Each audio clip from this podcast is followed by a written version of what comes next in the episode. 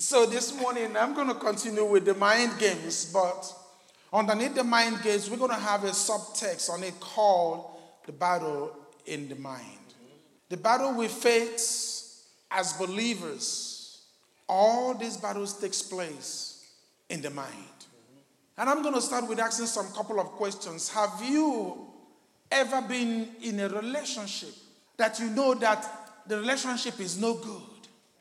The there's nothing good that can come out of Sobibor. There's nothing good that can come out of that relationship. But you went ahead to go into that relationship anyway. Have you ever been involved like that? Let me put it another way. Maybe some people have never been in relationships like that. Let me put another way. Have you ever been, have you ever thought of doing something and you know very well that that thing you want to do, you are going to regret it later? That at the end of the day, you will regret having done what you wanted to do. You knew that there's consequence about it, but you went ahead to do it anyway. Anybody ever done that? Maybe nobody else. I have. If I'm the only sinner in this house, that's good. Then God will have mercy on me only. So I can take all the mercy this morning. Let me put it another way. Have you ever been into an establishment, into a place where you knew very well that everything that was going on in that place goes contrary to your morals, to whatever your mother, your father, or your pastor has ever taught you in life? you knew that what was going on there is against your morals, but you went there anyway. I have. Maybe none of you have. That makes only me. Thank you. Have you ever wondered why do we do the wrong things knowing fully well that it is wrong? Why is it that when we are given the choice to choose between the good things and the bad things, we gravitate towards the bad things. Have we wondered why do we do that? I was looking at that in the scriptures last night and I discovered that, which I've read before, that Paul was so conflicted in his life despite the fact that he was preaching the gospel of Christ. But he was so conflicted in, in, in Romans 7 that he began to say, Who can save me? Who can save me? When I meant to do good, evil is there present. The evil that was present there was not present in, in, in, in his legs or in his arms, it was present in his mind. We're going to take a subtext this morning in Romans 1, I mean, Romans 12. The last time I think Pastor did use that passage where we all know this passage and where it says, I beseech you, therefore, brethren, that you present your bodies a living sacrifice, holy and acceptable unto the Lord, which is your reasonable service. And the verse 2 said, And be not conformed to this world, but be you transformed by the renewing of your mind but how do we do that? We have read the scripture hundreds of times. Why do we keep doing the same thing all over again? How do we get our minds renewed with the battle that is constantly going on in our mind? How do we come out victorious? How can we find ourselves in a situation when the evil is present, yet we choose and remain to do the right thing. I know many of you may not struggle. I also do struggle with so many things. But at the end of the day, as how can I avoid struggling for those things? How can I avoid the battle that goes on in my mind between doing the right thing for myself and my family and Christ and doing the wrong thing to satisfy myself. How? And I discovered that whether you're a preacher, whether you're a prophet, bishop, whatever title you give yourselves, the battle is constantly raging inside. You might dress up looking good, but on the inside, there's a battle of two nations going on 24 7. That I'm standing here preaching doesn't mean that some of the things that people in the world desire to have, that I do not have that desire to have it. I do desire to have it, even more than they do. But how can I find myself conformed by the renewing of my mind? How can I do it? And in my prayer, I continue to seek, Lord. I will tell you one prayer I have prayed some time ago that you might think was very stupid. But I battled so much to the point that I said, God, could you just take away my memory of every battle in this world so I don't remember them? So they do not occur in my mind. But I discovered that it's not the way God works. So while I was praying, trying to find out how can this be made simple, then I went back to look in the literal writings that people have written and then bring a spiritual context into it. I found a man that died in 1939. Many of you know that, and now you'll be surprised how an African young man that can never get to the age of the germs, how he got to know this. I came, I went and I found that which was written by Sigmund Freud. I know that many of you know him. Sigmund Freud, we all know, was an Austrian um, psychologist, the father of the psychoanalytical theory of human behavior. That's a big word for me, okay? That's who he was. And he divided the human mind into three.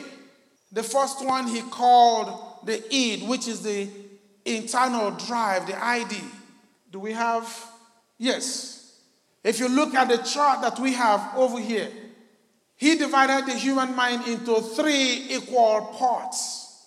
The first one he called at the bottom the ID, which is the internal drive. We all have the internal drive equally.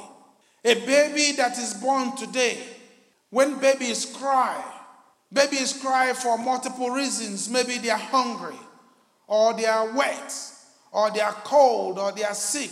But when the baby is crying, the baby wanted internal drive or desire to be satisfied, irrespective of how the mother feels.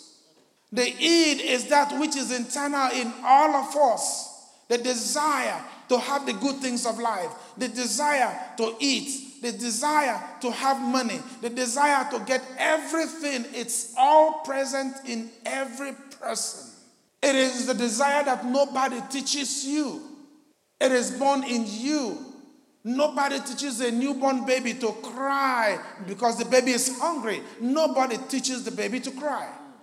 The baby cries because the baby is hungry. When the baby is wet, the baby begins to cry. The mother had never taught the baby, when you're wet, cry.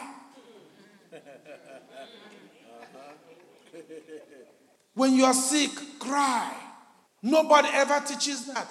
Therefore, that internal drive that is in all of us to do those things that satisfies us. If you want to do something that makes you happy, nobody teaches you to do something that makes you happy. Nobody teaches you to acquire things that you believe you need or you want for your own life. That which makes me, I, and myself is what is embedded in the E, the internal desire or the internal drive. And then he went further to say there's another aspect of life in the mind which is called the ego. Many of you know that the ego is the aspect of life, according to his classification, that brings the things that the internal desire or the internal drive desires, the ego brings it to come to pass the physical manifestations. When the internal drive says, I want to have this thing, the ego is that which makes it possible for that desire in the inside to come to pass. But then we know there's another aspect because I'm going to do a little bit on Sigmund Freud and go back into the scriptures. He, there's another aspect he called the super ego. I know many of you here watch cartoons, Tom and Jerry where you see them running up and down with two angels on, on their shoulders.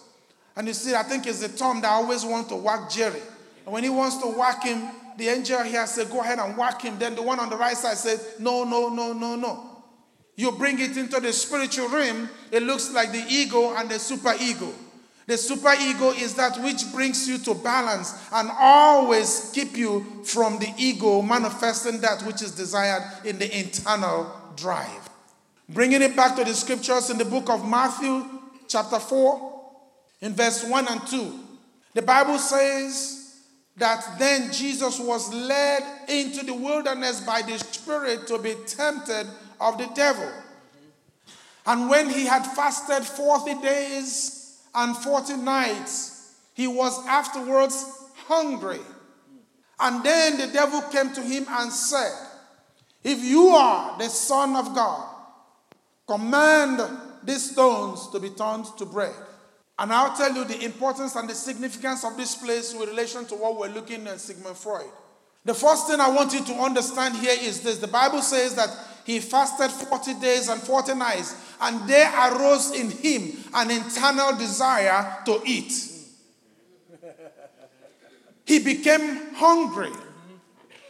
And the internal desire that is in every person was aroused in him because he now wanted to satisfy himself because he was hungry. Now, what does the devil do? You and I do the wrong things because the devil comes, plays in our mind, and goes to our ego. And he says, if you are the pastor of this church, if you really are the pastor of this church, do X, Y, Z and you want to prove that you're the pastor of the church. You want to prove that you are in charge.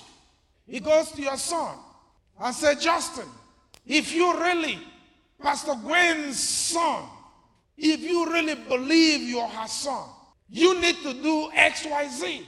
And then Justin, in order to prove the fact that he is Pastor Gwen's son, without saying it, when you put both of them here, even if you only walk backwards, you will identify that he looks like the mother. They walk the same way, they look the same way, they sing the same way. She is an image of her mother. As Christ is the image of the Father, as we are image of Christ. He comes and pokes on your ego and say, if you are, many times that we have gone into a fight, many times that we have wanted to do things is because our ego is what was bruised. Because of that, we want to prove to satisfy the internal drive. He said, If you are the Son of God, I ask you this moment to command the stone so it will become bread. Let your ego move in order to satisfy your internal drive.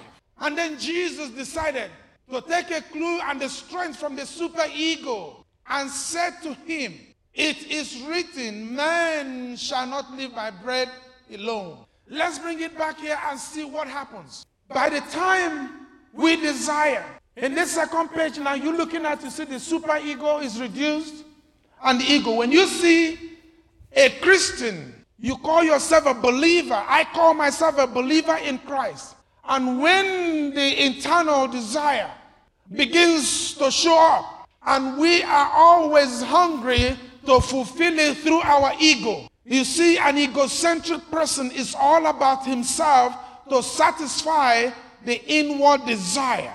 It begins to increase. The ego begins to increase. We come to church every day. The Word of God's supposed to do the opposite in the life of a Christian. But when it's not doing that word, because there are three basic principles that you must put in place if you want to attain the renewal of your mind. Number one, you must be ready for the renewal.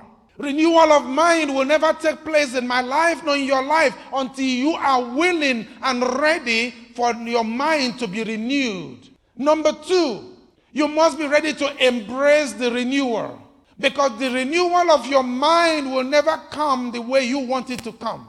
It will come with the truth that hurts. It will come with the truth that may not have been spoken in a very palatable or in a very romantic way or in a very cosmetized form. The truth might come raw. The truth might come forceful. The truth might come in such a way that your ego will be bruised And because you want to satisfy the ego, you reject the truth, and your ego continues to increase. And the battle continues to increase in your mind. Yet we come to church day in, day out, but we never have the transformation that God desires in our life because our ego continue to increase. How can Horace Sinclair do this to me after all I have done for him? What is increasing in my life is the ego because that's where the enemy always uses to achieve his aim in our lives, in our minds. Somebody bruise your ego, somebody cuts you off. The internal desire in you is to show nine fingers or 12 fingers. And then the next thing the ego says, you do it. And you know, sometimes you feel so good after you've cussed somebody out, after you've let it out, after you have done all these things out, then you feel good because the internal desire has been satisfied. And you cannot grow as a Christian when your ego continues to increase. All it does is to increase the battle in your mind because that's the sitting place of the devil. He came to Jesus Christ. He said to him, Listen, I know you have an internal drive and desire. I know you're hungry. I know you want to satisfy self. If you see an egotistical person, it's about me, myself, and I. He don't care what happens to any other person. An egotistical person wants to make money. He is ready to sell dope. He don't care who dies as far as he makes money. He's ready to sell guns or whatever. He don't care who dies as far as he does what makes money to satisfy his internal desire. We as Christians, we find ourselves in relationship that we know is no good. It has nothing. At the end of the day, nothing is going to come out of it. But we keep on pressing into that relationship. When people say, Why are you still with him? He said, They're just being jealous. Jealous of what? Trash? You know the relationship is no good. You know where it's leading you to. You know how you've been abused, defiled, polluted. You know everything that has been going on in your life, and you know where it's going to end up. And folks are trying to serve you, but that which is inside you, and that the way the person makes you feel sometimes. We don't get addicted to drugs because we like drugs, but because we like the way it makes us feel. It is the feeling that we get out of the drugs that make us get addicted to the drugs. And those who are those marketing people have discovered that the best way to market any product, even to the youth and the kids, is to appeal to their ego. When they appeal to their ego, the battle begins to range in their mind. This child comes, I want iPhone 29. I want iPhone 60. I want this. I want that because other people have the same thing. I want to have it. It don't matter how the father or mother gets it. Because psychologically they have come to understand that following the devil's principle of that everyone knows the desire we have, he goes to the desire and then ignites your ego. The ego moves around to get it. Have you seen a man who has been torn down by a woman? He spends money, everything that he have in this world. All he wants is to prove his point that no woman ever rejects me. At the end of the day, he's ready to move on. He just wants to have her, and then he goes. And then the woman turns around. But he said he loved me. He bought me a car. He did this, he did that. It was because the immense ego was bruised, and he wanted to prove that his ego cannot be bruised. He needed to satisfy the inward drive that is in him. He pursued it with his ego and he's ready to do anything to satisfy. As Christians, let's see the next one. If you look at in this, you notice that the Bible says that as we receive the word of God, we are supposed to do what? Grow. Paul said to them, You were supposed to be teachers of the gospel. How come you are being taught? You still want to drink milk. You're supposed to have grown. You're supposed to have moved from one level to the other because God gives us grace upon grace. We are supposed to have moved on. Our ego is supposed to have been reduced when you become a Christian. As we study the Word of God and we are ready for the Word of God, we are ready to embrace the truth. And number three, we are ready to implement it. As you begin to implement the truth of the Word of God that comes, your super ego continues to increase, which means you're creating room for the operation of God in your life, reducing the power of the flesh.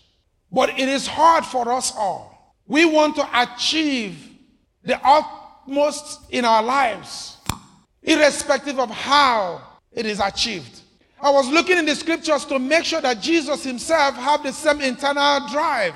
And here you saw it that in Uh, Matthew 4 that he was also hungry. Do we think that when Jesus was being crucified and when being cursed at people cursing him out, do you think he didn't want to say, My father, just let the angels come down? And he held himself because he continued to feed the super ego in order that the ego will come to a state of no power. He was able to say that the son of this world comes, the son of perdition, he comes. He said, but he has nothing in me because he didn't find anything in him. As we feed the super ego, as we feed spiritually, we are expected to grow spiritually. And as we grow spiritually, the power of the spirit continue to subject the power of the flesh down. But the result has been the case in our lives because we are not ready to be renewed, we are not ready to be transformed, and we are not willing to embrace it nor implement it. The implementation of the truth of the spiritual world in our life may make you very obscure. People may not recognize that you're in the church, but you're still doing what God wants you to do. That position you're looking for. Many times we want position rather than responsibilities. We believe that when we attain the position, then we take the responsibilities. But God is the God who knows that if you prove yourself good in one, then He adds another one. And then He came to the point in the life of Paul and even in Christ in the same Matthew 4. Let's see one more thing. Let's see the last chart. Look at this chart. When we grow and we become mature Christians, when we mature in Christ, this is how our mind is supposed to operate. The E, the internal drive remains the same, it never reduces. The desire to do things will remain there. But how you achieve those things and which one you select between good and bad, the scripture said we should be able to decipher good and evil. When it comes to the point, the super ego is supposed to increase and reduce tremendously the ego. The ego will always be there, but the portion that you give it in your mind will determine how much the enemy will manipulate you. Many times I have said in the past, the devil made me do it. I realize that the devil have no power to make me do anything. The devil has no power to make you do anything. Before your legs can get to that place, your mind will get there first. Your mind will travel to that point before your feet will go over to that place. So, looking carefully, you see that as we feed the super ego of our life, as we allow the Word of God to begin to take root in our lives and grow, our life is supposed to be transformed. Transformation is a process, but it will not be a static process, it must be a continuum. It must be going up, attending from grace to grace every day. Do you think that when Stephen was being stoned to death, he could not have called God to destroy those people? He could have. And finally, let me show you in the scriptures when men of God, when Christians that we are, we, God will still listen to our words. God will still listen to us preach.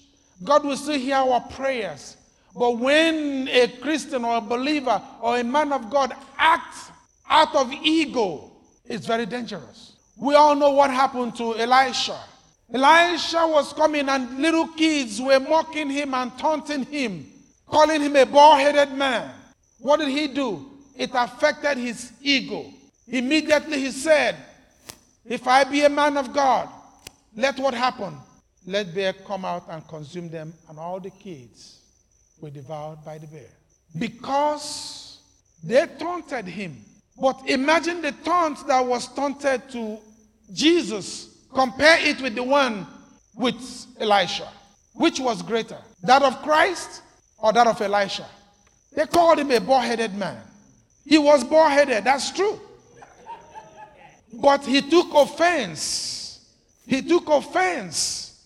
And we realize that all the men of God who walked in the old, walking on the power of the word of God, because their ego was bruised. Most times you hear Elisha say, If I be the man of God, if I be the man of God.